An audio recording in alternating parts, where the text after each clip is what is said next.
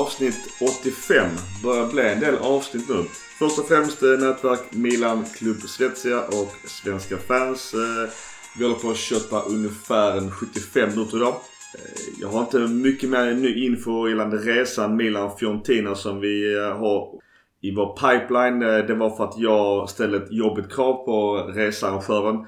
Det vill säga att vi ska ha ett billigare hotell och ett lite dyrare hotell. Men synnerhet att mitt stora önskemål är att vi ska sitta på ring 2 så nära Kurva Syd som möjligt. Så att jag hoppas att det i sig blir en jävla fucking hit för alla att, att i så fall sitta där. Men det är därför all konkret info dras ut på. Men det, det kommer, jag lovar. Eh, Vi bjuder in Mackan och Gurra direkt och, och eh, köta Serie A och Champions fucking League. Ja, men det- Stackars. alltså, Stökig, stökig men de I är... bästa fall får jag snacka med på rasten. Ja precis. Vi eh, trycker på rekord. Eh, Mackan El Mako välkommen. Man tackar. Gurra välkommen. Tackar. Du vi kör igång direkt. Det är många matcher men vi har quiz. Och jag har kört ihop en liten quiz till er. Så vi kör den direkt då. Vi kommer köra min nästa gång. Det här hann tyvärr inte denna gången. Det var bra. Du håller ju på spänningen för att jag och Mackan har en matchboll mot mig. Så att det är bra att vi håller på den lite. Mm. Ja, du är tillbaka från rymden Gurra. Så men i alla fall. Eh, jag kör fem poäng. Är du, är du redo Mackan? Jag ska lägga ner den här så ni inte tror att jag fuskar. Mackan har redan Jag tror bara om du slår mig. Eh, fem poäng. Han eller hon, hen, eh, vad man nu säger. Han, hon, den lätt. Vad man nu säger i dagens samhälle så att man inte får på tårna. Blev delad 8 på 13 mål i La Liga säsongen 04 05. Gurra får minuspoäng för fusk.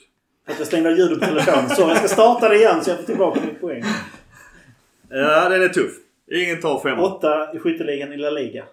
På 13 mål. 04-05. Ja. Ja, ja vi kör fyra poäng. Den är tuff. Med ett sammanlagt transfervärde på cirka 370 miljoner kronor för spelaren som endast spelat i två länder. Han slutade spela 2013 med sammanlagt 483 matcher med ett målsnitt på var 151 minut. Och du tyckte att det skulle hjälpa oss?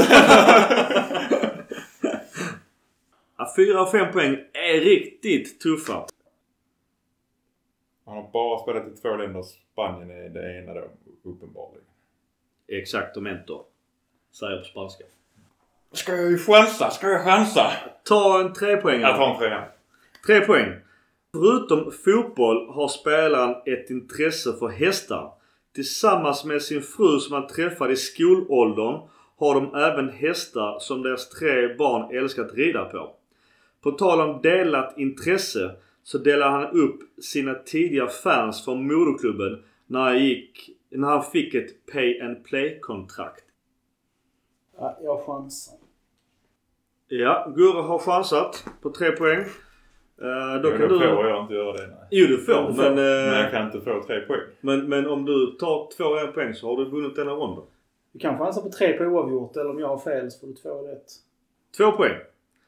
Denna korta och tyvärr skadebenägna spelare blev värvad till den blanka storklubben men fick ofta agera inhoppare innan 2005 då han blev köpt för, för hela 225 miljoner kronor.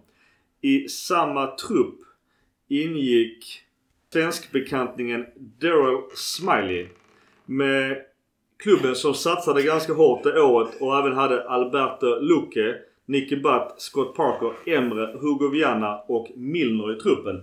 Mackan har svarat! Mackan har rätt. Mackan har svarat. Vi får se. En poäng till även våra lyssnare. Una Ponto. Eh, I VM där Beckhams röda blev avgörande slog han stort igenom på världsfotboll som en ung anfallare. Några år senare, det vill säga 2001, fick han stora priset Ballon d'Or. Marcus eh, El Marco, vem är detta? Michael Owen. Snyggt! Varför skrev du Owen Wilson i din, på din telefon? Nej, det var telefonen. Jag ska Ja, bara ja, Owen. ja, Telefonen. ja. Nu, nu vill jag ha en Telefonen domar- tyckte- bedömning. Ja, men jag kan säga... Fan, det har försvunnit! Ja, precis. Ja, jag hade oavgjort då alltså. Owen Wilson spelar ju inte ens fotboll. Man när man, när man skriver Owen så blir det när man skriver O-W-E blir det Owen Wilson. Ja, jag såg bara just den. Men eh, well done Marcus. Ja, Eh, ja det var... Dos Pontos. Jag var lite förvirrad att de var inne på La Liga. Sen så... Jag tänkte, jag kan inte heller säga för mycket där med pay and play-kontrakt till en konkurrerande klubb. Då hade du satt den direkt som håller på Liverpool. För det blev ett jävla ramaskri när han gick från Newcastle till United på ett pay and play-kontrakt med nummer 7 som eh, ett ganska populärt nummer. Inte helt populärt bland eh, Liverpool-fansen. Nej, det är fakt- Jo men det är det som är grejen. Det var ju faktiskt inte Owens fel. Han fick ju inget kontrakt med klubben. Nej. Alltså av Liverpool då? Nej, Liverpool. Nej. Nej. Alltså, jag förstår honom. Eh, Laget som dominerar i England just då erbjuder honom ett kontrakt. Visst, det är rivaler och så vidare men om han inte får något annat toppklubb så varför inte? Det hände hans karriär. Och han var ju faktiskt bra Newcastle. Som ändå hade ett Ja. ganska bra lag där då. Vi får se vad som händer med Newcastle och deras eventuella nya ägare. Men bara kort notis. Eh, Castillejo är skadad. Han som kommer först på träningen och går sist. Eh, Du ser han tränar för mycket. han tränar för mycket. Ja det kanske det. det jag, jag tycker i alla fall att eh, det är synd. Han, han är en milanista. Han visar hjärta på klubben. Eh, Ja. Han är ju tokpetad och det hade varit fint om han hade fått ett jävligt grymt avslut. Men eh, Ja men matchen här innan Turin och det var mot Ja. Bologna. Ja. Han blev inbytt mot Verona och blev skadad mot Bologna. Ja, fan vad bad. Ja, det var Så det jävligt. klipper vi... Ja. Massa klipp på den. Uh, vad jobbigt. Kör dem från början. Eller, eller så låter du vara kvar och erkänna att du hade noll koll på att han faktiskt spelade mot Bologna. Ja, vi Och kan det, se. den, är nog tuffare. Nej, det är okej. Bara att vi, det är massa däremellan vi får klippa. Men skitsamma. Vi... vi uh, nog om honom. På tal om klippa. Nu ska jag klippa in samtalet med Johan från Svenska fans. Där vi pratar lite Hellas Verona-matchen. Okej, Johan. Välkommen från Svenska fans. Igen ska jag säga. Tackar. Vi har ju pratat inför och efter under matchen Verona som eh, ett lag du följer lite extra. Eh, Bara spontant matchen, eh, vad säger du? Om jag ser det från Hellas synpunkt så var ju första halvlek väldigt bra. Men jag har känslan av att det var mer Milan som var riktigt kassa och inte riktigt vakna än att Hellas var vassa. Om vi bara tar lite stats. Alltså om vi tar expected goals har ju faktiskt Hellas 1.63. Milan har 1.57. Så det är ganska jämnt där. eh. Annars Ja. sta- stats, eh, big chances. Hur de ser det vet jag inte exakt. Men där har Hellas två och Milan har bara en. Den stora frågan det är ju de här två straffarna. Vad, vad är din tanke och synpunkt kring dessa straffarna? Första straffen som eh, Hellas fick då, som eh, Kalinic eh, det rör sig omkull. Nu vet jag inte vem som var för, som försvarare för Milan heller. Romagnoli. Ja, Romagnoli. Jag tyckte det var en ganska 50-50 situation egentligen som eh, var lite oväntad att Hellas fick straff på så här på San Siro. Mm. På grund av trycket mot domaren och hemmapolaget för storklubb och liknande. Ja, det var ju inte det. Alltså så sett. Eh, Det var därför det var lite överraskande. Normalt sett kanske hade det varit i andra halvlek så hade det kanske blivit mer tveksamt. Nu- Okej, det var ju faktiskt... eh, Hellas hade ju näst var ledning och eh, de fick en straff i det. Så att det, det var ju lite oväntat. Ja, vad ska jag säga? Det, det är bara att tacka och ta emot då. Ja, för att just eh, Kalanic, det är vår gamla spelare. Vi pratade också lite om honom. Eh, han var ju superflopp i Milan. Hur eh, har det varit i Verona? Han var ju en kort runda i Atletico Madrid där också det blev tokflopp. Hur har han varit i Igor Tudors Verona? Ja, i Tudors Verona har han ju faktiskt varit bra den tiden han har fått spela. Nu har ju av någon anledning, sen eh, Juric lämnade så har ju anfallsbesättningen blivit helt annorlunda. Jag menar Simeone och Kalinic, Lasagna på toppen. Okej, Lasagna var med från förra året också. Kalinic, var- Kalinic kom ju aldrig riktigt till i, hos eh, Juric. Men han har gjort det nu åt Tudor. Han fick, kom, inte åt med, eller kom inte fram någonting heller under Di Francesco när han hade de tre första omgångarna. Hårt att ta en plats nu i Hellas där, där uppe. Jag ska bara vi hoppar lite. De gjorde ju en fantastisk match mot eh, Lazio här nu i helgen. Men, men vi tar, Mm. vi tar Milan-snacket för att eh, just Kalanic, han, han fixar ju straffen. Och Mm. där finns ju alltid tusentals videoklipp på det. Jag är ju såklart färg åt andra hållet. Tycker straffen är tveksam. Jag tycker Romagnoli är, eh, får ju skavet på baksidan. Men Ja, det kan jag hålla med om att han är riskabel i, i sin ingång där. Men eh, det, jag tycker liksom de slår på varandra på något vis där, så att jag vet inte. För mig känns det som en 50-50 duell som eh, domaren blåser i Hellas fördel. Jag vet inte, kanske för att Kalinic eh, ramlar och grinar. Det, det är mycket sådana där psykologiska effekter som Men och om vi går till den andra straffen, den eh, då för Milan. De eh, dessförinnan gör 2-1 genom Giroud. Och eh, sen får Ja. straffen. Vad, vad säger du om Milans straff då? Är det en kompensation eller är den klar? Det känns väl lite så, för jag tycker faktiskt med Castello snubblar på bollen än att han eh, försvararna tar honom faktiskt. Det är väl en eh, kompensation kan man väl säga. Två ytterst eh, tveksamma straffar kanske man kan summera det som. Det kan man göra. Och sen ett självmål från Günther så var den de förstörd. ja precis.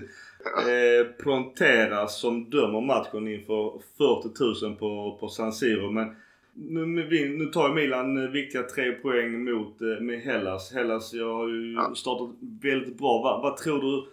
Nu bara nio omgångar in här men vad tror du om Hellas möjligheter i eh, slutändan av serien?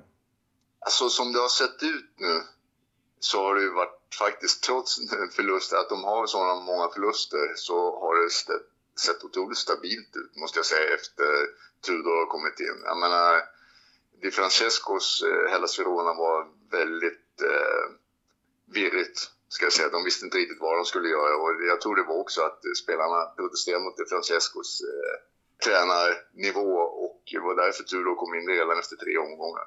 Och eh, han har ju fått fason på det faktiskt. De känns ju som att de vet vad de ska göra nu och det är lite tillbaks i vad de hade förra säsongen med Juric. Nu är det bara liksom försöka sätta försvaret lite bättre så slipper vi hålla på att tappa 2-0 ledningar och till kryss eller förlust. Efter nio omgångar så ligger ju Verona mitt i tabellen. Plats 11. Mm. Det är ju jävligt jämnt. eh, Alltså om man ser på, på. Roma som ligger på fjärde plats så är det ju ynka fem poäng upp till fjärdeplatsen. Men där känns det ju som att det är ett litet glapp ändå. På något sätt har du ett skikt under Fiorentina kan man väl säga nu som eh, det kommer vara ganska, du har ett mellanskikt där ner till Udinese, sen har du ett bottenskikt. Och jag tror Hellas Verona kommer klara det. Eh, Det känns så stabilt så att de, de kan inte tappa mot lag som eh, Salernitana och Venezia och Cagliari hemma. Det, det känns så främmande faktiskt just nu. Mm. Men man, man ska ju osvuret är bäst. Man vet ju aldrig, det kan ju komma skador på nyckelspelare och allting och de tappar formen totalt. Så, som det ser ut nu så ska en stabil mittenplacering vara rimlig.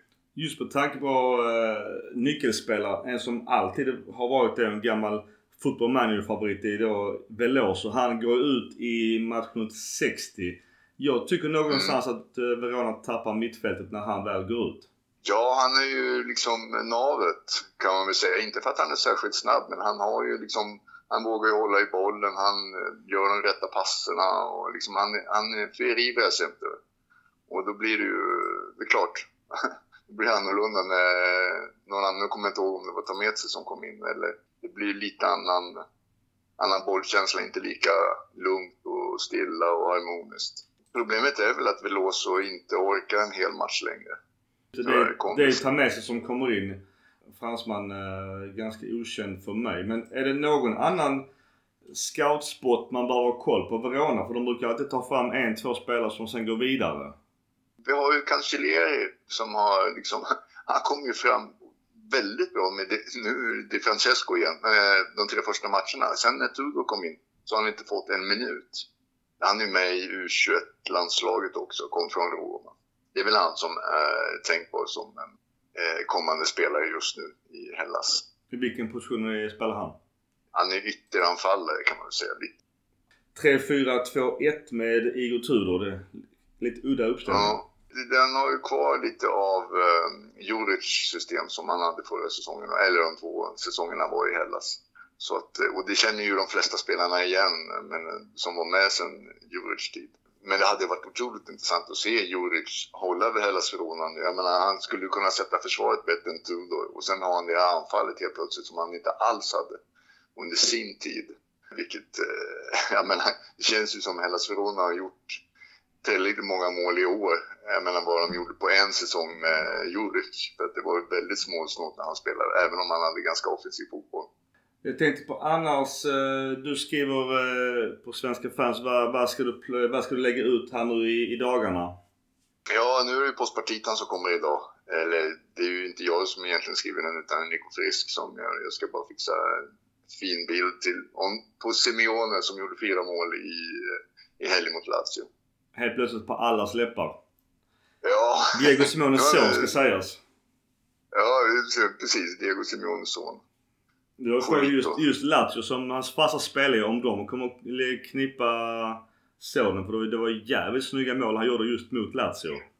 Det var ju klassmål rätt över. Jag menar, det är roligt också var Capriari, den, han som alltid har sett som ett löfte Roma, före detta Roma-löftet, blommade ut nu också, vilket eh, var kul. Han fick ju aldrig till det riktigt i Sampdoria. Så att det, det är kul att det funkar anfallsmässigt. Men du Johan, jag tänkte är det något annat du mer vill säga om just eh, Milan-matchen eller Verona överlag? Milan i sig kan man väl tycka att eh, nu är de inne i sånt där momentum igen så att de får med sig allting. Det kan inte bli fel för dem. Hur dåliga de än är så får de med sig sina poäng. Jag menar, jag såg senaste matchen mot Bologna hur Zlatan var ju rent ut kass. Mm. Det, han hade ju inget tempo kvar i kroppen alls. Jag frågan hur det kommer gå där. Ja, jag var också förvånad. Jag sa också det just efter matchen. Men sen är det ju så å andra sidan myntet att han gör ett mål. Han gör målpass. Eh, någonstans så vill många ursäkta hans insats på grund av det. Fine och fair men jag Ja. håller med. Han såg jävligt stabbig ut. Ja, där undrar jag om det blir så många start... Ja, det är klart det blir många startmatcher eftersom de måste rotera. Så sett, men eh, nu nog ser vi nog sista säsongen. Mm. Men du Johan, jag tänkte jag, jag Ja. rundar av. Eh, som sagt, stor, stort tack för klokord som vanligt. Och vi hoppas att Verona tar alla poäng de kan mot topplagen förutom Milan såklart. Ja, utom Milan. Ja, det är bra. Ja, Ja. men om de tar alla poäng mot de kan så kanske de vinner. Vet du. Ja, det har varit jobbigt. Sätt pengar på den. Ja, Ja men stort tack Johan. Vi, vi hörs på Svenska fans som sagt. det gör vi. Ha det ha det bra. Tack. Hej. Hej. Jag har redan pratat med, eh, med Johan på Svenska fans eh, om Hellas-matchen. Så jag tänkte om, om vi bara tar en summering hit and shit var och diskuterar eh, de här två straffarna. Om vi säger först eh, Hellas straff. Vår gamla vän eh, Nikola Kalanic, ärkesopan, eh, duell mot Romagnoli. Minns du den? Ja. Absolut. Och, och jag kan säga den, den var som jag skrev till er. När du ser kameravinkeln som är snett uppifrån bakifrån dem så ser det ut som en tydlig straff. Men när man ser den på marknivå framifrån så ser man ju att det inte är straff. Så hur vill du ha det? Nej, alltså det är ju inte straff. Nej. Defensiv frispark, ju varning på Kalinic och så vidare. Jag vet inte hur de har tänkt där men eh, det är ju inte straff. Mackan? Straff Nej, eller inte straff? nej, det är inte straff. Nej, åsikter om det? VAR går in och, går in och, in och eh, bekräftar eh, domaren. Det är väl det som är, är det jobbiga för VAR just nu. Att, speciellt om man håller på Milan. Att det har varit en del VAR-granskningar som kanske inte har gått, blivit rätt. Alltså det, det har ju fortfarande barnsjukdomar. Någonting stämmer ju inte. Men jag, jag tycker inte... Alltså det ska ändå bli bättre och bättre. Jag vet inte fan jag håller med. Tycker För, för, nästan Milan, tvärtom. för Milans del har det ju inte blivit bra på senare Nej, Jag tycker VAR, eh, jag, som sagt alla vet att jag är en förespråkare av VAR och skulle jag vilja säga VAR light även i Allsvenskan. Hade Malmö vunnit kanske ännu mer än vad de gjorde ikväll mot AIK. Men eh, jag tycker däremot att eh, barnsjukdomar gurrar efter så många år tycker jag är tveksam. Men alltså det tar tid att få allting hundra och få alla allting system att sitta. Sen så görs det missar. Men alltså lek nu med tanken att vi inte hade haft VAR. Då kan jag garantera att det hade blivit straff. För en assisterandes vinkel såg det säkerligen ut som en straff. Domaren måste ju vara relativt skymd och, och tar den där. Jag tror även utan VAR så hade det blivit straff. VAR gav ju oss en chans att det inte skulle vara och då hitta detta. Vilket är trist att det inte gör. Nej, domaren blåser ju straff. Precis, det är det jag menar. Det gjorde han. Bara kort eh, på tal om just det vi har pratat tidigare. Nu ska vi inte ha för mycket fokus på domare men att eh, vi måste ändå nämna Inter mot Juventus där domaren ser situationen, vinkar avböjande. Där sen bara går in och korrigerar hans beslut. Eh, jag, satt, jag satt själv och såg matchen med, med två Interpolare och en Juve-polare så det var lite intressant. Jag var väldigt skönt att sitta som sjukt objektiv och någonstans heja på krysset. Som det också blev. Men eh, jag förstår bådas åsikter kring den här straffen. Jag, jag har också sett på Twitter våra intervänner som är inte helt nöjda med att Juventus som vanligt får en straff. Men VAR får ju gå in om domaren uppenbart gör fel och det inte finns några tveksamheter att han har missat det de ser. Då får ju VAR gå in även om domaren bedöms vara i närheten av situationen och gjort en bedömning. Men då ska det vara alltså riktigt grova grejer. Jag minns faktiskt inte denna straffen. Men det är så reglerna är i alla fall. Ja, den är ju innanför tycker jag. Sen så, ja. Ja, då är det ju inget att säga. Jag, jag försökte också säga det. Det är ju touch och han är innanför. Uh, sen så som man säger det här med soft penalties eller inte. Det, vad fan är soft penalties? Jag brukar vända på det. Om det hade varit på mittplan hade de protesterat mot en frispark. Jag, jag, För det är samma bedömning egentligen. Det ska vara samma bedömning i straffområdet och utanför. jag lägger ner mina Men det måste du också hålla med om att så gör de ju Det inte. vet jag. Men om vi nu bara tittar regel fyrkantigt. Så brukar jag ställa den frågan. Tycker du att det var frispark på mittplan? Säger de ja då, då är det, alltså, då är det inget att säga om att det är straff om det är innanför. Då Jag kan väl vi... säga att det var en av Juventus mer eh, korrekta straffar. Ja. Som för övrigt var dåliga. Och du hade glada nyheter ikväll Mackan. Även Berätta. ikväll eh, gick det inte vägen för dem. De förlorade mot Sassuolo hemma ikväll. Vilket innebär att de ligger 13 poäng efter Milan just nu med lika många spelade matcher. Och vi ska nog någonstans säga att vi är ändå inne i omgång 10. Alltså det är eh, en fjärdedel spelat och så många poäng efter. Men fuck Juve. Vi går tillbaka till vår match mot eh, Hellas. Eh, där är en straff till. Är det kompensation? När vår kompis Castellejo blir eh, i en strulig situation fälld eller trillar han lätt som han brukar göra? Kompensation icke var bekräftade. En sån som, om vi säger så här. Hade det hänt på mittplan. Då hade nog ingen gnällt på frispark. Där har du svaret. Ja. Är vi överens om att den är straff? Eller är vi väldigt färgade och säger att den är straff? Korrekt. Jag skulle kunna tänka mig att domaren kompenserar ändå. Mm. För att han har kanske efter fått reda på att oj, den där straffen var ju faktiskt felaktig. Den hade ju VAR kunnat ta efterhand också. Det är inte domarens fel förtjänst eller om man ska säga att vi vinner denna match. Mm. Utan vi var ju bättre. Det var gilla läget. Fast var, vi var jävligt dåliga i första halvlek. Alltså jag tycker någonstans eh, min, min hit på detta är att eh, det är jävla massa moralpoäng. Vi spelar inte jättebra. Och vi vänder 0-2 till 3-2. Jag tycker det är, Alltså det hängde i luften. Så fort Giroud gör sitt eh, nickmål. Jättesnyggt eh, nickmål. Det hängde sen i luften. Jag, jag, jag var rätt säker. Hade jag haft bettingkonto som jag inte har längre, tack och lov. Men då hade jag fan bettat på Netta live-betting. Det är så skönt nu när vi har alltså, en renodlad anfallare tillbaka. Giroud är ju den. Han tar ju de här löpningarna. Jag sa det igår på eftersnacket också. Visst, Rebic har gjort det bra som anfallare. Men han är ju ingen striker. Och det syns hur han rör sig, hur han opererar. Giroud är ju anfallare ut i fingerspetsarna. Söker, hittar lägen, hittar ytor. På tal om Rebic, eh, lyssnarfråga. När är han tillbaka? Vet vi det? Det står att utvärderas från träning till träning. Så att eh, den är, det är ingen bestämd tid. Summera om Verona. Vi har redan tagit det med, med Johan på Svenska fans. Något annat mer ni vill säga om Verona hemma 3-2? Jag kan klumpa lite sen som jag brukar göra Ja, efter alla matcherna. Nej, men alltså vi har ju vår centrallinje som faktiskt är riktigt bra. Eh, Det är det vi får ta med oss. Och Balotouré gör ju inte bort sig. Jag kan ju säga så att försvaret ser ju mycket svagare ut under eh, Tatarosano än under Magnon. Han styr ju inte på samma sätt. Alla vet dessutom att han är inte är lika bra. Mm. Så på något sätt försöker alla hjälpa honom och då blir det att vi, folk missar sina egna positioner. Det är ganska uppenbart tycker jag. Då tar jag den på uppstuds. eh, Som ni också pratade igår på Milan Club Zetsas alltså, eftersnack. Jag har också tagit eh, efter, eftersnack tidigare. Mirante. Vill vi ha honom i mål eller ska vi ge Tata chansen tills vi, han gör bort sig? Det är ju jättesvårt att veta vad Mirante går för idag.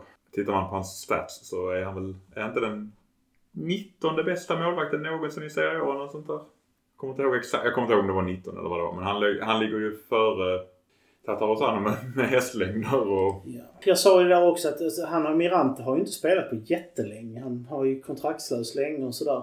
Alltså jag tycker Tatusano, i alla fall tills vi vet att Mirante är i form och faktiskt spelar. Han har ju inte varit dålig även om han inte har varit bra.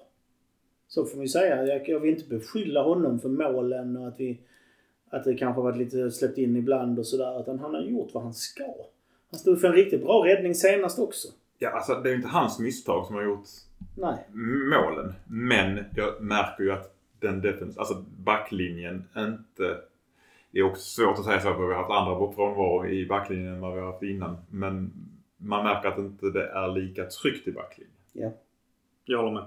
Och det är ganska förklarligt för att Mike är så sjukt mycket bättre. Det hade inte varit samma scenario med Mirante. Som inte heller är lika bra som Mike Magnon.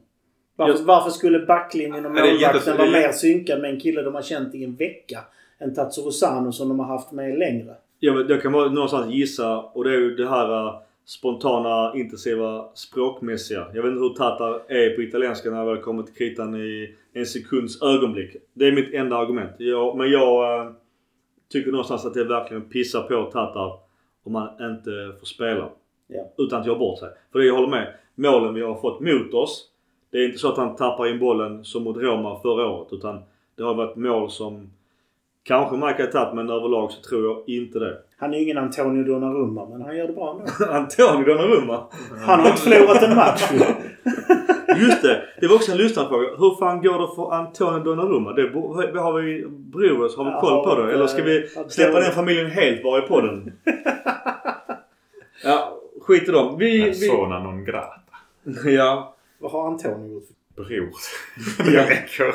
Han stal pengar från klubben. Precis. Vi glider över direkt på Champions League-spel. Borta mot Porto.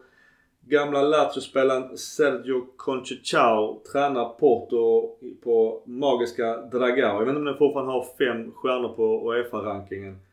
Jag har varit där. Inte sett match utan rundvandring. Inför 32 130. På förhand så var vi lite nöjda med att eh, Brysch skulle döma denna matchen. Jag vet inte riktigt om jag är lika nöjd efter matchen. Eh, Det, vi får väl ta eh, straffen direkt. Det är det som avgör. Vad säger vi om, eh, om straffen? Benazer blev eh, bortscreenad av eh, Taremi. Storväxt iranier. Jävligt duktig. Spelade i Rio Ave för, innan Porto. Som har gått rätt ner i division 10 typ. Efter vår vinst. Precis, det var vi som tog bort allt. Efter 19 straffar eller vad det var. Okej, vi, vi kan också konstatera. Jag, jag var pratade också med Milan Club Svezia efter den matchen och man var ju såklart irriterad. Men samtidigt, vi var inte klara på att Milan förlorade rättvist. Vi var inte värda en poäng. Men vi låter det vara åt sidan just nu. Vad säger vi om den Kolla händelsen? skotten. Ja, vi, vi är utklassade. Vi är Ja, inte värda en poäng. fullständigt. 20 skott för Porto och 4 för oss. Men straffen, åsikter. Rätta mig om jag har fel nu, men ja, så visst det kanske är en obstruktion, men samtidigt det är svårt att se liksom. Och, Det blir lite mycket problem med, med straffar mot oss. Det är väl det som också får mig att tänka vad fan helt enkelt. Eftersom vi drabbades av en felaktig straff i förra Champions League. Mm. men vad hade Ja. det gett för resultat om vi inte hade haft VAR? Den frågan måste vi alltid ställa oss. Hade domaren tagit för det då? Nej, det hade han inte för han blåste ju inte här. Jo men det är ju en icke-fråga. Nu har vi ju VAR. Och Ja, de, ja. de har ju sett bilderna och de, och de Mm. gör en bedömning. Nu, nu ska inte jag referera, fast jag ändå gör det, till TV-kommentatorerna i Sverige. Jag får ibland säga på svenska, ibland säga på engelska. Men det kan ju inte vara som så bara för att eh, han trillar också och får med sig bollen på fötterna. Att det någonstans skulle vara en okej situation bara för att han har bollen längs fötterna. Det är ju helt ologiskt. Det finns ju ingen som kan rättfärdiga den tacklingen. Det är på det det är en obstruktion. Handboll är det ju, kallas det ju rysspärr. Annat spel, men det går inte att göra så i fotboll. Om man lägger in de halvdana domarbesluten i matchen mot Atletico att vi kanske skulle kunna haft fyra poäng Mm. istället för noll. Då blir det ju extra jobbigt att få den här eh, målet mot sig. Okej, en annan fråga. Inter åkte ju så det visslade om det i Champions League i fjol och vann ligan. Eh, kan vi någonstans se det som en fördel om vi gör samma resa? Både ja och nej. Vi behöver ta poäng för att få ökad ranking så att vi får med oss rankingpoäng till nästa år. Det är ju poängen vi tar nu och pengarna det ger naturligtvis att ta poäng också. Det ger ju en grund inför nästa år och sen nästa år och sen nästa år. Visst vinner vi ligan är vi ändå första sidade i Champions League och kan få något dynglag. Men om vi inte vinner ligan så är det bara dumt att inte ta så många poäng man kan. Och även om vi skulle gå ner i Europa League, vilket jag vet nästa fråga. Att vinna en runda där ger ju ännu fler rankingpoäng. Som sen om vi går till Champions League kan göra att vi blir andra eller tredje sida om vi inte vinner ligan. Nej, nej. Det finns ingen fördel av att åka så det dammar om det. Mackan? Tycker inte heller att vi ska ge upp. Vi har ju uppenbarligen gått för, med tanke på hur vi har ställt upp i, i, i matcherna hittills så har vi ju ställt upp det bästa vi har kunnat. Sen hade vi ju sjukt mycket skador mot Porto. Mm. Det blev en samling, det blev min samlings, eh, samlingsrecension av matcherna sen men eh, ledningen verkar ju ändå vilja vinna. Så att jag, och jag håller med dig Gustav, det är bara dumt att slösa bort den chansen att få ranking på. Och pengar. Och pengar. Vi har inte för mycket pengar även om det går bra. Bättre eller mindre dåligt. Ekonomiskt. Man kan inte säga att det går bra när man går 900 miljoner minus men... eh, Det går mindre dåligt. ja. Lite Och. Mackan är ekonom. Han vet vad han pratar om. På tal om ekonomi. Det har kommit uppgifter om uh, Juves bekräftade fiffel. Som alla visste ska jag säga. Men det här med bytet. Om man, om man ska säga Pjanic mot Artur. Alltså det, de här uppskrivna siffrorna. Det, alla fattar att det var ett fuffens. Nu är det ju nu har det kommit också på papper på det. Så att, uh, på tal om men Vi ska inte fördjupa oss. Det, det, det får Juventus svenska podcast eh, kanske diskutera. Men, men, men man blir inte riktigt förvånad om man säger så. Agnelli-familjen har ju många stolar och eh, många nävar i kakburken. Men eh, Porto, vi, vi förlorar rättvist tyvärr.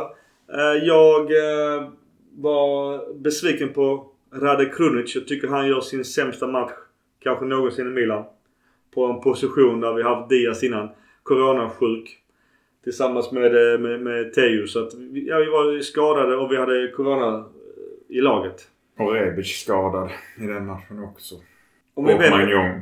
Ja, är det någon som får godkänt betyg i den här matchen? Alltså Bayo Touré får jättebra betyg där ser jag ju. Men det är svårt att säga. Vi byter in Kalulu, Ibra, Maldini Junior och Romagnoli.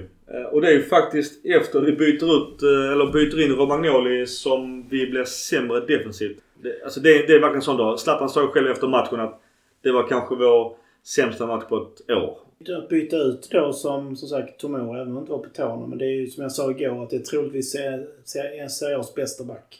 Just nu i alla fall. Jag misstänker att det var kortet som gjorde att han... Ja, det tror jag Ja. också. Ja. Det är det nog. Det var ju faktiskt, förlåt nu avbryter jag dig Ja, men Det var ju faktiskt första matchen där du såg att laget, framförallt defensiven, inte alls funkade med Tatarosano. Jag säger inte att Tatarosanos fel, utan de är inte samspelta. Det är det jag försöker... Mm. Sen så ser jag, har jag märkt en trend. Jag kommer inte ihåg om det var i denna matchen men Calabria, har ni märkt det när han känner att han inte får ett domslut med sig? Så kan han skita i det, stanna och veva. Jag har sett det flera gånger de senare matcherna. Han gör ett hästjobb. Jag tycker han är skitbra Calabria. Men den olaten måste han göra sig av med. Det här att tycka synd om sig själv, stå och vinka på domar medan spelet fortsätter och så vidare. Gnäll nästa spelarbrott i så fall om du känner att du måste gnälla. På tal om Calabria, han, det är väl han som touchar deras eh, inhoppare. Jag minns inte vem det var. Men de viftade på straff. Minns du situationen? Straff eller inte? Mackan, du som kommer ihåg det? Nej, det tyckte inte jag var straff. Jag tycker inte heller. Nu är jag ju färgad Ja, det är såklart man är färgad. Men jag tycker att eh, det hade varit världens mest softa penalties i så fall. Och att, att Drysch då, eller Bryska är två jävligt softa. Det, han, han är ju för bra för det. Men, Men jag, jag, jag reagerar inte på att det skulle vara en straff till i alla fall. Så då var det nog rätt domslut tycker jag. Annars Otavio, han skrev nytt kontrakt i Porto. Han var ryktas man till Milan. Eh, ja, han får bra betyg men jag tyckte inte att han var jätteimponerande. Offensiv mittfältare. Kan spela ytterkant, höger, lite centralt. Var det inte typ 30 spelare som ryktades till Milan i somras? Ja, han var bossman. Rätta mig om jag har fel här, men egentligen. Jag, jag säger inte att Porto var dåliga eller de var mycket bättre än vad vi var. Men var de inte bra för att vi faktiskt var dåliga? Jag vill också säga det så. De har ju ett bra lag. Ja, alltså jag tar inte bort spel. deras Nej. prestation, det är inte det. Men jag tycker ju att... De var bra och vi var, och vi var inte bra. Eh, Och därför- och, och det innebär att de de blir jättebra, bättre. ja. Mm. precis. De spelar ju sitt stabila, bra spel men vi var, gjorde ju dem superbra. I jämförelse. Undrar om de kommer gå... Nu har vi ju en tuff period framför oss. Om de, om de kommer gå för kryss mot oss för att hoppas på trea eller två i gruppen. Eller om de... De behöver vinna. Om de ska komma förbi Atletico eller Liverpool så måste de ta 6 poäng mot oss. Mm. Vi lämnar Champions League med noll poäng på tre matcher. Det är vi och, och MFF. Fast vi måste tillägga där att de, det var ju bara den matchen mot Porto som inte var värda en poäng. Ja. Jag tycker faktiskt att vi var värda en poäng i båda de andra matcherna. Kanske tre mot Atletico. Enda matchen vi spelmästare varit värda att få poäng med oss, det är Atletico. Vi spelade så bra så vi borde fått sex poäng. Vi går tillbaks till Serie A. Då möter vi eh, Sinisa Mihailovic Bologna med deras 3-4-2-1 på Renato Dal'Ara inför 22 167. Valeri dömer. Han eh, eh, jag är alltid orolig för men tycker han är bra. Matchen blev ju jävligt konstig för att matchen är ju slut i halvlek. Vi har 2-0. Eh, Den är i en ask. Och, och det, det här måste jag någonstans, för det, det sa jag också efter matchen jag pratade med om Milan Klubb Svetsias eftersnack som jag rekommenderar alla att lyssna på. Att efter match, eller i halvlek så måste ju Pioli och laget förstå att de ligger under med 2-0. En utvisad. Det är klart som fan att Bologna kommer chansa vilt och se vad som händer första 15. Alltså någonstans betta 2-7 mot SS men bara köra all in vad de kan för chansningen. Och, och där var inte vi beredda och det måste jag ge dåligt betyg till Pioli. Att, att de inte var mentalt redo för den anstormningen i, i 10-15 minuter.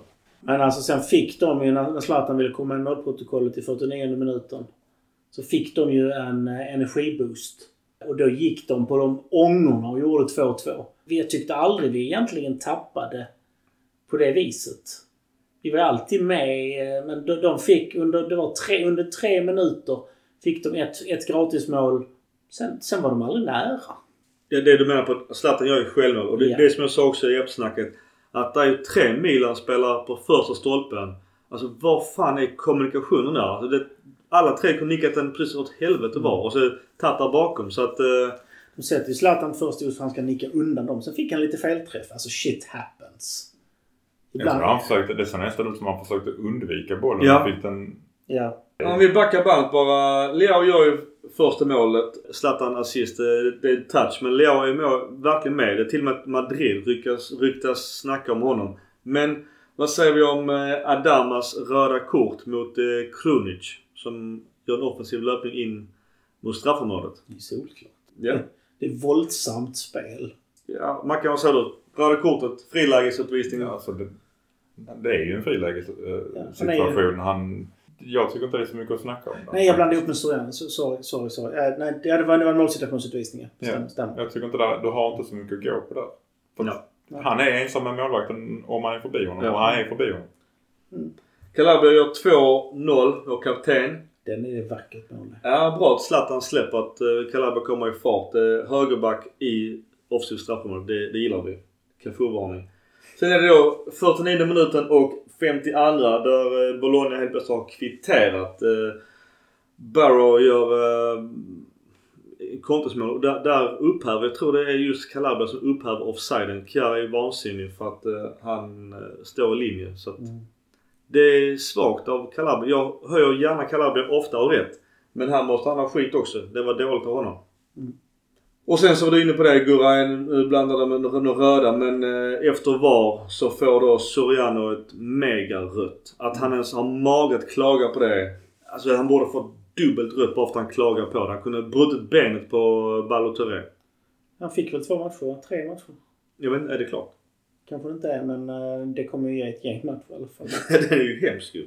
Och efter deras två röda så filmar de och maskar konstant. För då har de ju faktiskt eh, 2-2 och ingenting går Milans väg. Allting tog tid. Ja.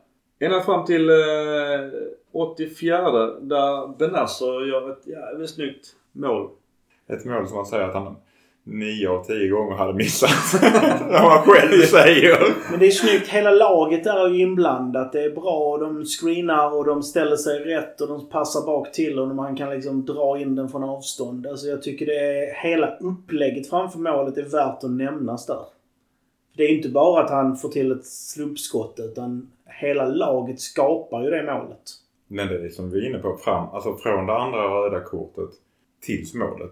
Då lyckas vi inte skapa jättemycket. Känns Det är väldigt klart krystat. att nio man så parkerar du bussen ännu mer såklart och filmar så mycket du kan. Mm. Framförallt när de har poäng med sig. Ja.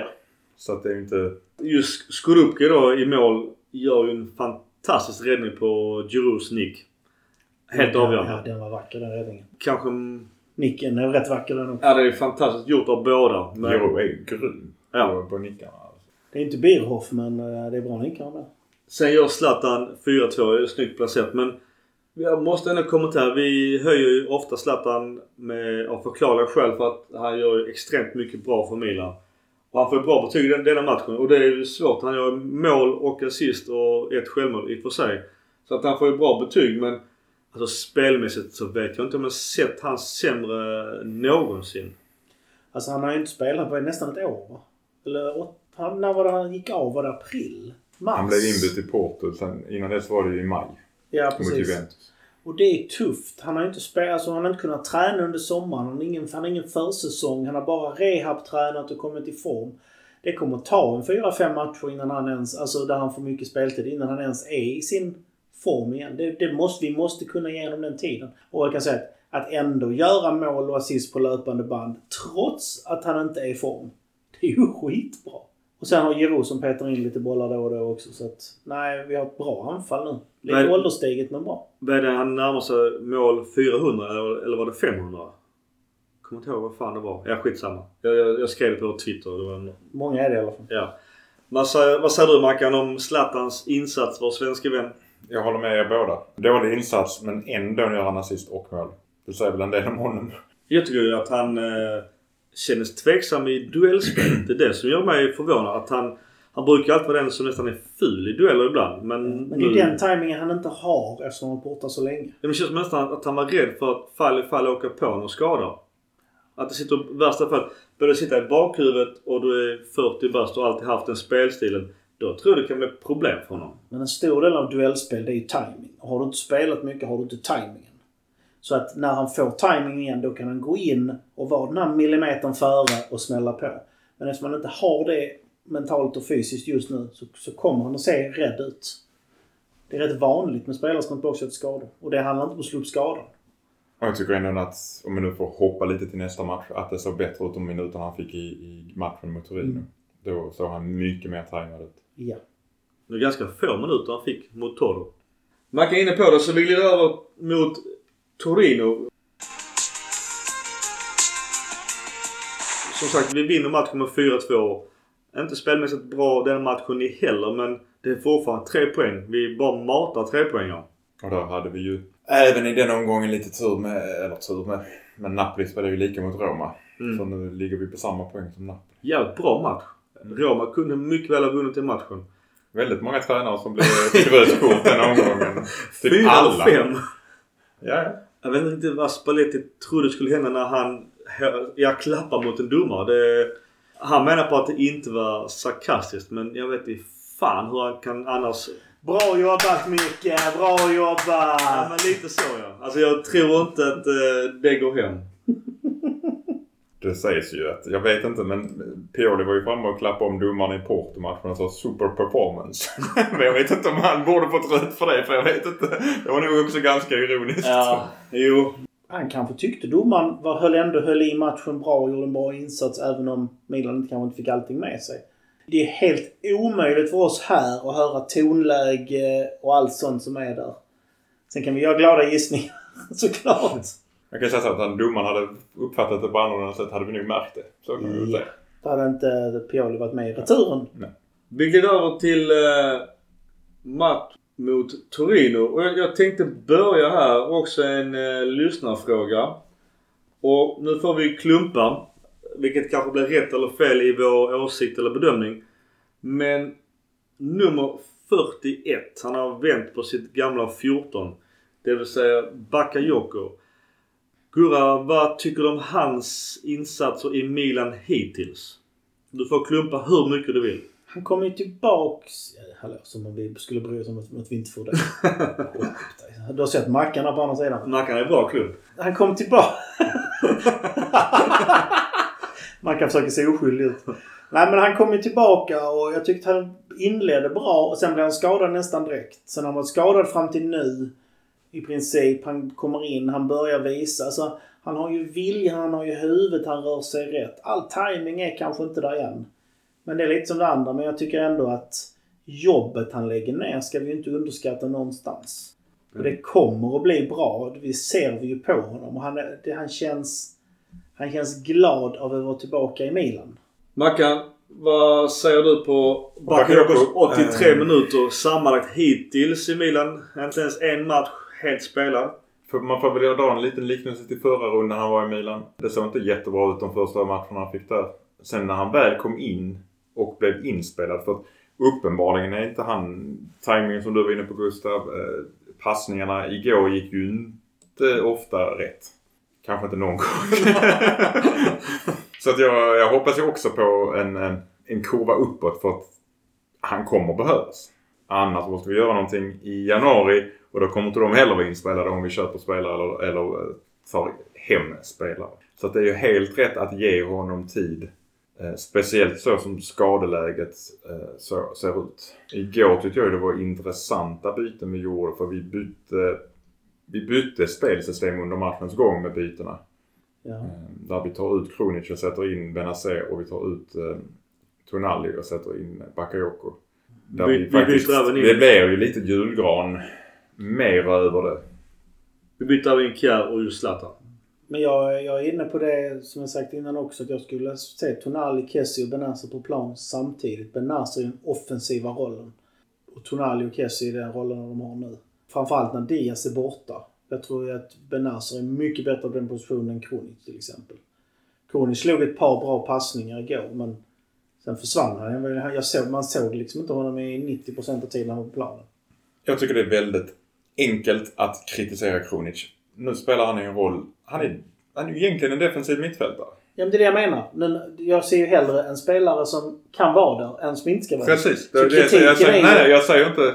Jag säger att jag kan också kritisera hans, eh, hur han spelar. Men han spelar ju inte på rätt position. Nej, och du har helt rätt. Och hela vårt anfallsspel blir lidande. Mm. Det är tydligt. Alltså väldigt tydligt. Tänk dig då en Benazer där med små fötter och bra passningsvägar. Precis. Det, Men det är också fel position för honom. han har ju spelat där i Algeriet. i Alltså, inte som AMC. Nej, han spelar utgått från en kant men han har jobbat sig in i banan och fördelat bollar. Så att alltså, han har haft en viss fri roll. Nu gör ju för sig faktiskt Krunic en assist igår. En faktiskt enda målet just i matchen till Giroud. Och får ändå ganska bra betyg i, i matchen just igår. Men eh, jag, jag tycker att han är mycket fågel eller fisk. Att han har ju en hög arbetsmoral. Om man nu ska ge honom något positivt. Han springer ju hela tiden. Det, det är svårt att utvärdera hans prestationer som AMC när han inte är, är den spelaren. Nej, det är lätt ute för att Ja, från det- ja, AMC ja. Gör, är han ju inte bra. Nej, det, Men, det, men det är svårt att betygsätta honom på grund av att han spelar på en position Ja. där han inte ska vara. Ja precis. Så att det, det är ju hans spel på den positionen man får utvärdera och där kan man, har man rätt att såga. Men sen får man också väga in att hade han spelat som defensiv mittfältare så hade han nog inte varit så osynlig. Nej, precis. Jag hade ju, som, som sagt var, jag hade nog också hellre sett Benazer där. Eller Tonali för den delen. Ja, nu kommer inte det hända då för Diaz är ju tack och lov coronafrisk eller testar negativt. Som är positivt. Men Tonali är faktiskt dessutom otroligt bra defensivt. Jag vet inte om ni har tänkt på det men han bryter väldigt mycket bollar. Och väldigt säker när han står ensam med boll mot två anfallare. Om vi klumpar Tonali, som också är en lyssnarfråga, vad, vad vi tycker om Tonali. Jag vet även att eh, vår konkurrerande lag, deras supporter, är, var nyfikna på Tonali i fjol. Vad säger vi om Tonalis första 858 minuter varav 141 i Champions League? Klumpinsats. Du, du kan säga 1 till 5. ja men det var högstadiet.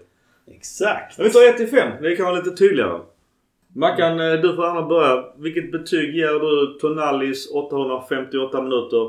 Stark fyra. Ja, 4 plus alltså. Du sa 1 till 5. Ni sa inte... Vadå vi? Jag försökte en gång, för en gångs skull försökte jag följa reglerna Du här. får följa. Du, alltså, du får gärna Fyra och en halv. du får säga du till mycket. Gurra, vad ger du för betyg? Men man får ge halvor eftersom det är vårt betygssystem. 4,6, 4,7. Men, Nej men alltså han, han har gjort en supersäsong hittills. Dominerar. Så ja, han är inte en femma än. Men han har inte långt kvar. Och då har han ändå otroligt mycket utvecklingspotential. Ja. Så Han är 20 fortsätter han, detta, ja, fortsätter han i detta takten så är han en sjua på en femgradig Ja. skala. Det är snart Glennis enklast Ja. liksom. Han kanske till och med kan bli den här Steven Gerrard som han jämfördes med. Många som högt säger Pirlo. Du var också inne på det. Det är bättre med Gerrard för att han är mer hårt arbetande på, över hela plan. Pirlo var ju mer en, en passningsgeni på, på många sätt och vis. Ja, jag är tråkig. Jag, jag håller med. Jag, jag tänkte... eh, Det är svårt att säga annat faktiskt. Ja, du får gärna tycka han var dålig. Men Torino hemma. Ivan Djuric som hade Verona innan spelar återigen sitt 3-4-2-1. De gör en bra andra halvlek. Lyssnarfråga. Det är den uppenbara. Ska vi byta på Bega, vår spelare, mot Belotti redan i januari? Åsikter? Gurra? Nej, av den enkla anledningen att Pobega behöver eh, vara utlånad en hel säsong, få all den matchtid han får i Torino eller någon motsvarande klubb. Få matchtiden att utvecklas. Han sen ska kunna komma tillbaks och vara fjärde, fjärde mittfältare hos oss. Och konkurrera om att gå uppåt på utveckling. Vi har Giroud, vi har Zlatan som är, som de är ålderstigna men de levererar fortfarande. Vi har inte behov av att ta in Belotti i januari. Till sommaren ska vi ta in Belotti däremot för att stärka upp. Då jag misstänker att Zlatan inte kommer ha en aktiv spelande roll till nästa säsong.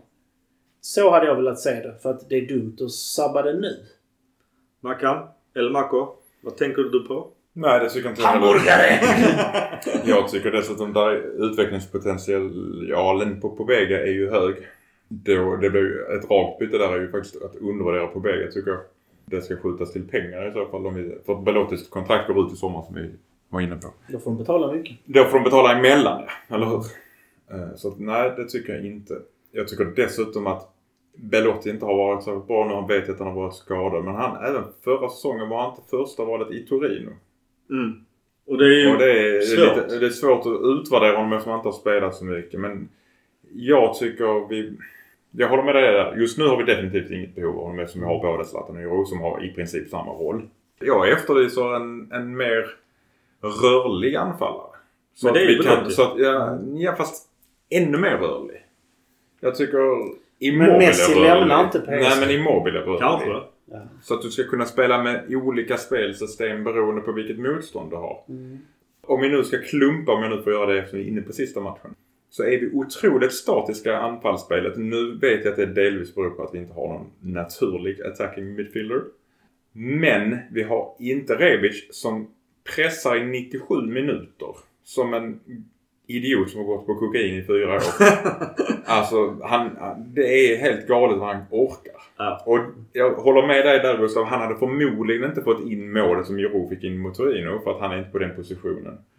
Men hans work rate och hans första press gör att vi är mycket närmare att anfalla. Därför vill jag se honom som AM, alltså på vänsteryttern med fri pressing, pressande roll. Som sen kan vinna bollen så Giroud och Zlatan kan hitta de här ytorna. Belotti. Ja, eller Belotti om Belotti kommer in. Alltså, har vill- du Rebic. Han vill ha Rebic på vänster. Ja, Okej, ja, ja. Ja, ja, jag vill ha, jag vill ha Rebic på vänsteryttern. Och det, det, är ju, det går ju in lite grann i en annan fråga vi har fått. Borde, det som säger att borde inte Rebic vara given som anfallare? Nej, han är given som vänsterytter med en press, pressande roll. För våra anfallare är inte pressande anfallare i Piolis system. Jag Och- skulle och till- otroligt gärna se honom på högerkanten för Leao. Ja, det är det Just som nu är... har vi ett, Vi har fortfarande stora problem på högerkanten. Så Ja. ska vi väl säga. Inte just nu utan Mm. fortfarande. Frågan om Belotti. Jag är rätt övertygad om att det handlar om ett miljöombyte för honom. För han har stagnerat i Torino. Han har inte den backupen som han behöver i den, för den speltypen. Det får han i ett Milan med en Tonali, med en Rebic, med en Diaz, med en Kessi, med en Benazer. En Leao som kan ta en yta och servera honom. Han behöver bättre uppbackning för det är en riktigt bra anfallare. Och kan vi få honom gratis till sommaren så är det en no-brainer. Jag tycker ni båda säger väldigt kloka saker just kring Belotti. Den är jag lite osäker på det är om vi fortsätter spela vårt 4-2-3-1. Och det är var vi ska trycka in Belotti. För att vänsterkanten, där har vi Leao med enorm potential. Har verkligen utvecklats detta året. Rebic är ju fantastiskt duktig. Då kommer frågan, kan man kan Rebic spela AMC? Det är bara en fråga ur luften. Men problemet är någonstans. Har vi Zlatan, jag tror nästa år, när då är han 41. Han jagar rekord. Sen skiter jag i det. Giroud kommer kunna klara förhoppningsvis ett, två år till. Men jag vet inte riktigt om Belotti är den ensamma anfallaren vi har i vårt system. Han är, han är ju ganska kort. Hans heatmap är ju egentligen överallt. Och det är ju ingen target, det är ingen striker på så vis. Men han spelar i Torino. Jag håller med dig. Jag, jag, tror, jag håller med dig helt där. För jag tror han, han, han måste ha miljöombyte. Mm. Jag tror att det kan ge jättemycket ut, utveckling för honom. Jag är bara lite osäker på hur han kommer göra vårt Milan bättre. Men säg det så här. Vi är ett lag nu. nu. Nu börjar vi bli en storklubb igen. Då kan vi inte bara ha en spelare per position. Leao Rebic ur- ursprungligen på vänsterkanten. Kan alternera, kan byta. Vi kan, den som är i form spelar. Bägge två får mycket speltid. Eventuellt kan kanske, som Mackan är inne på, Rebic gå över på en högerkant.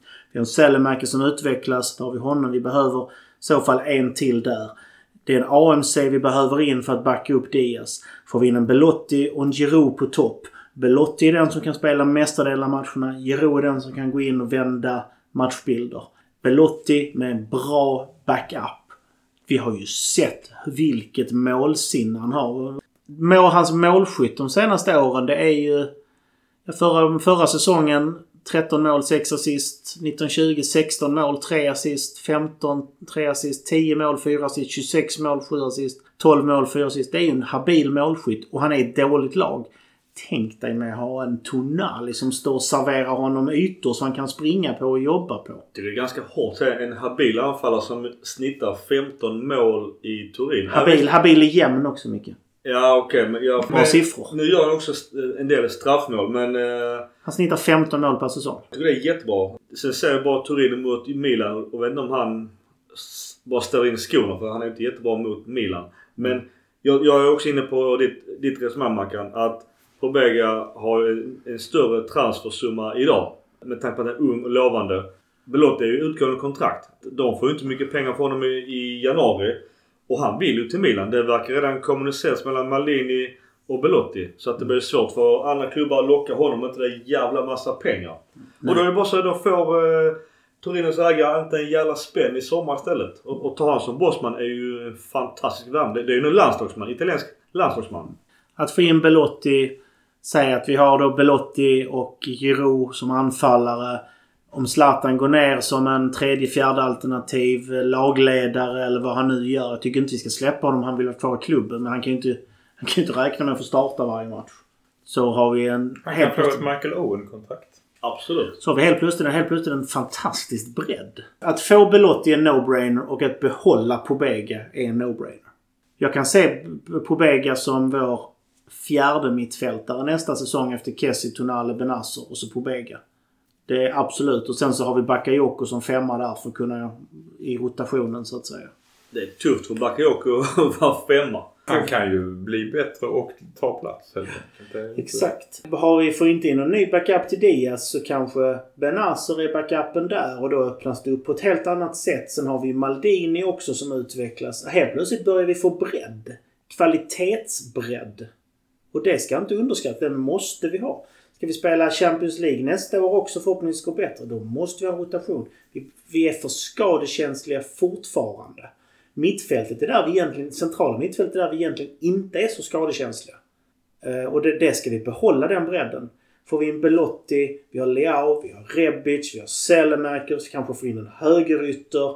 Helt plötsligt är ju anfallet och eh, forwards, eller mittfält, offensiva mittfältet också bra. Då kanske det behövs lite förstärkning i backlinjen. Här betar vi av lite i januari och nästa år men alltså vi är på väg mot ett bra, riktigt bra lagbygge. Alltså det är ju jäkligt skönt att ha ett mittfält att lita på. För det har vi ju inte haft innan Maldin, skulle jag vilja säga. Så du ger cred till Maldini som sportchef? Absolut. Byggliga. På tal om... eh, Han köpte inte Biglia. Nej, men han var där. Ja, men, ja, men han, jag sa att vi blev bra efter han kom. Ja. På tal om sportchefsrollen. Förlåt.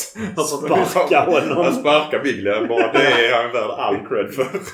Tal om eh, Maldini och högerytter. Sellemäker skrev ut kontrakt så att eh, det var ganska lätt gjort. Inte någon Kessie-fan utan Sellemäkers eh, glädjeligen skrev på. Och han är fortsatt bofast i världens bästa landslag. Så att jag tycker han får... Eh, rätt så mycket skit. Eh, man kanske förväntar sig att, att, att högersidan ska vara lite som vår vänstersida. Och då har vi också pratat om den här balansen att Calabria, Kessie, Selmak. Den högerflanken är inte alls lika sexig som ja, Leao, eh, Tonali och Teo på den sidan. Det är någonstans också man, man måste ju balansera laget för att man kan inte ha två Serginho på en Concorde på varje sida. Ja, men alltså Sellemarkus har, han har löpningen, han har viljan och han har en passningsfot. Men någonting är det som vi har kommit fram till inte stämmer. Det blir, jag tycker det faktiskt blir bättre och bättre. Han får inte riktigt in inläggen. Han får inte riktigt till den avgörande passningen. Men ingen kan ta bort arbetsinsatsen. Jag tycker han blir bättre och bättre på att bryta mönster. Han bryter in ganska mycket i plan och blir en jobbig jävel där. Problemet är att händer, han, han gör steg ett bra men det händer alltså steg två misslyckas han än så länge. Ja, Milan. han har gjort några sinnessjuka assist också. Det, han, gör ju, han skjuter ju skitdåligt. Han behöver arbeta på och det sa han själv inför säsongen. Jag sa också för något avsnitt sen att jag ska ha lite under lupp att han sa ju själv att han skulle växla upp och göra mer poäng. Han gör ju faktiskt inte mer poäng. Men jag, jag tycker någonstans att han får mycket skit också. Om, om man ser hans insatser i ett annat lag. Att han är en belgisk eh, A-landslagsman i den åldern med den arbetsinsatsen. Jag hade gärna sett han spela Milan då för en, en rimlig peng. Alltså hans transfervärde har ju nu efter detta kontrakt har det ju fyrdubblats sedan han kom till klubben. Ja, ja, absolut. Jag tror han kan bli hur bra som helst. Men nu är han inte... Alltså han är inte den ledande högeryttern. Jag skulle tro han skulle må bra av mer konkurrens på högeryttern. En, en kvalitetsspelare där till så att de kan alternera, varva. Man kan vad har du att säga annars om eh, matchen Torino hemma inför 35 929 vilket är imponerande. En trött tisdagkväll. Vi spelar inte bra. Vi vinner ändå. Jag var inte jätteorolig förrän möjligtvis när de flyttar upp hela laget i slutminuterna med Milinkovic Savic som är 3 och 47 lång. Och Och ska sen, och sen hoppar han. Mm. Då gick min puls upp något men i övrigt tyckte jag inte... Torino hade inte mycket chanser. Jag sa ju det på eftersnacket. Det jag reflekterade över är att Tomori var ju... Han var så sjukt bra. Alltså jag, det är sällan man ser en mittback dominera på det viset. Han var ju uppe och bröt långt utanför egen straffområde. Sen var han ju först hem och vann bollen. Och, alltså han var ju jätteduktig. Det jag störde mig på denna matchen mest, det är han som eh, uh, Who sa som bästa spelare här i mid, eh, på hela matchen. Det är när Kessie driver upp bollen, tappar bollen. Den går upp i anfallet igen. Då ligger han bara kvar och tittar hur det går i anfallet. Istället för att gå in och hjälpa till och överbelasta i straffområdet.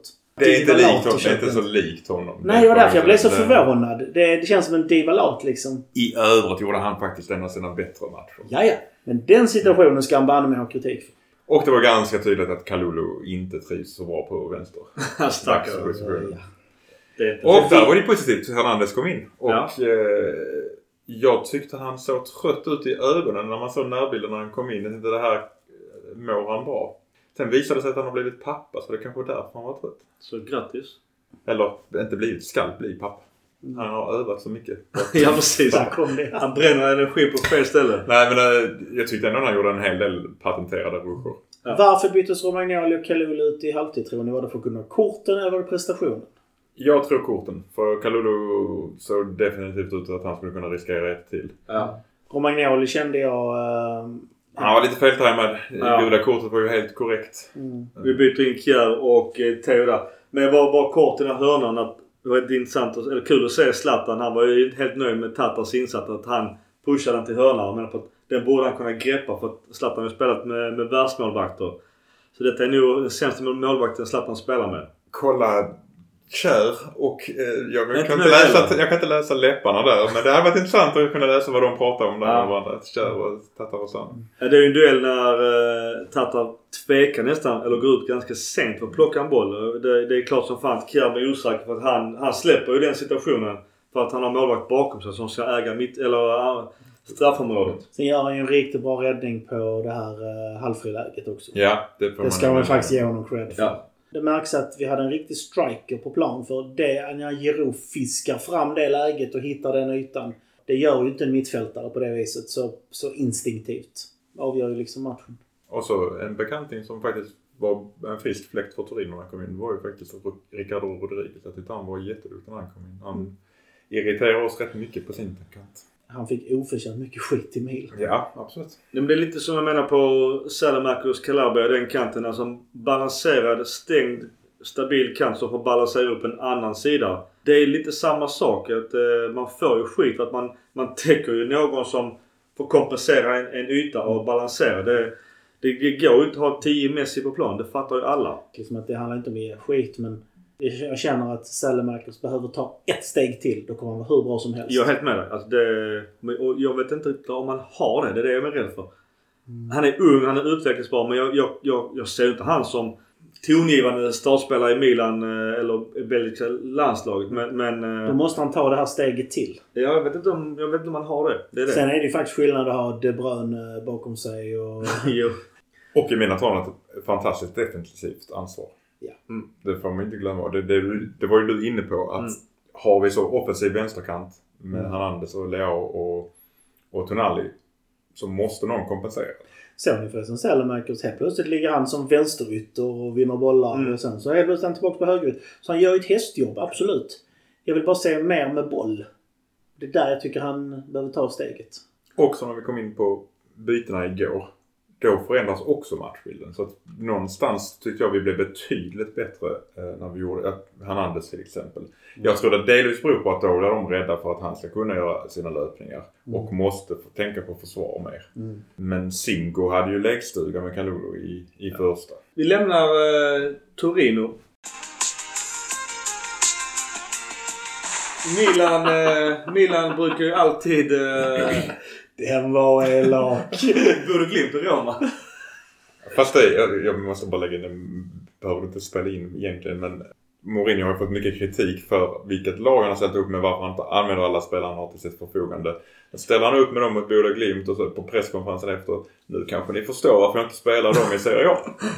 Schysst. Och han har ju rätt. ja. Ja. Men fan vad hemskt att höra det. Absolut, han, han dödar ju de spelarna Ja. rakt av. Ja. Men han, på något sätt är han ju ärlig. Och det ska han ju alltid ha cred för. Han är en vinnarskalle och han är ärlig. På tal om eh, ärliga och kanske vinnarskalle men eh, Milan delar alltid ut en eh, liten, litet pris när man gör 100 appearances för Milan. Och eh, det har Pioli numera gjort. Så att stort grattis till honom. Och när vi ändå är igång med Pioli. Milans 10 första matcher. Det är den bästa starten på 67 år. Vi har inte haft så här många poäng. Eller, så, Vi kan inte- säga poäng för att det har varit två poängssystem Vi har inte innan, vunnit Vi så har inte många vunnit så här många matcher på 67 år.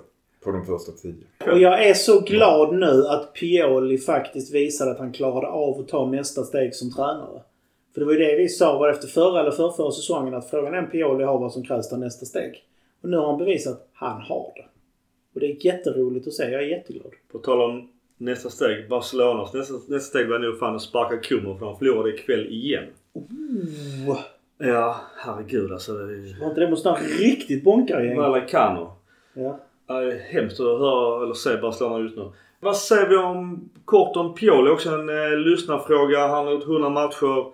Han har rätt så, nu, nu kommer jag inte ihåg hans siffror i huvudet, men, men han har ju bra stats. Han har ju över 50% vunna matcher. Ja. Ska vi se. Pioli har alltså på 101 matcher 1,98 poäng i snitt. Är det bara i Milan eller är det totalt? I Milan. Och det är riktigt bra. Chilotti har 1,94 på 420 och någon Chasler har 2,13 på 114. Fast 1,94 på 420 är jävligt bra om du tänker efter att det är 300 matcher till. Ja, ja, ja. Alltså, det Men, men snittet där uppe är helt sjukt. Ja. Men vi kan säga som så här att, att Pioli har ju bättre poängsnitt än eh, tränare som eh, Arrigo Sacchi. Men Zaccaroni, Capello, eh, men som också känner igen eh, Allegri. Okej, allihopa. Skäms, skämshatten på. Lajos Schätzler, född eh, 1893 Heves i Österrike-Ungern. Död 6 maj 1969.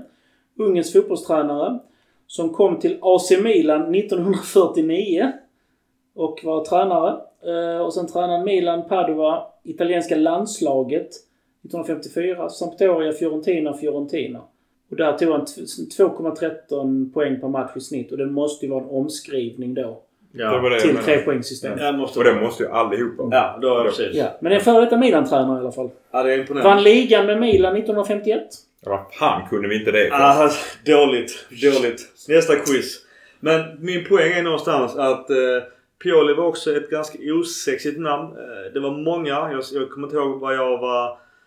Och jag själv stod i frågan med Pioli out eller inte. eh, När han kom in i Milan. Men det här poängsnittet han har tagit i Milan är ju imponerande.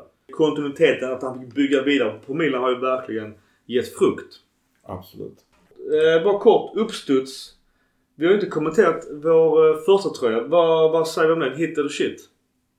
Har vi inte pratat om det? Men vi, vi tog den vita, halvdassiga färgen. Pratar vi inte om första tröjan? Vi pratade vi dissade ju tredje tröjorna rakt av för att det var sån generisk som Puma har gjort till alla. Ja, och sen Ja. den halvdanne vita. Eh, Den blev finare med krage första stället. Än Ja. utan krage, måste jag säga.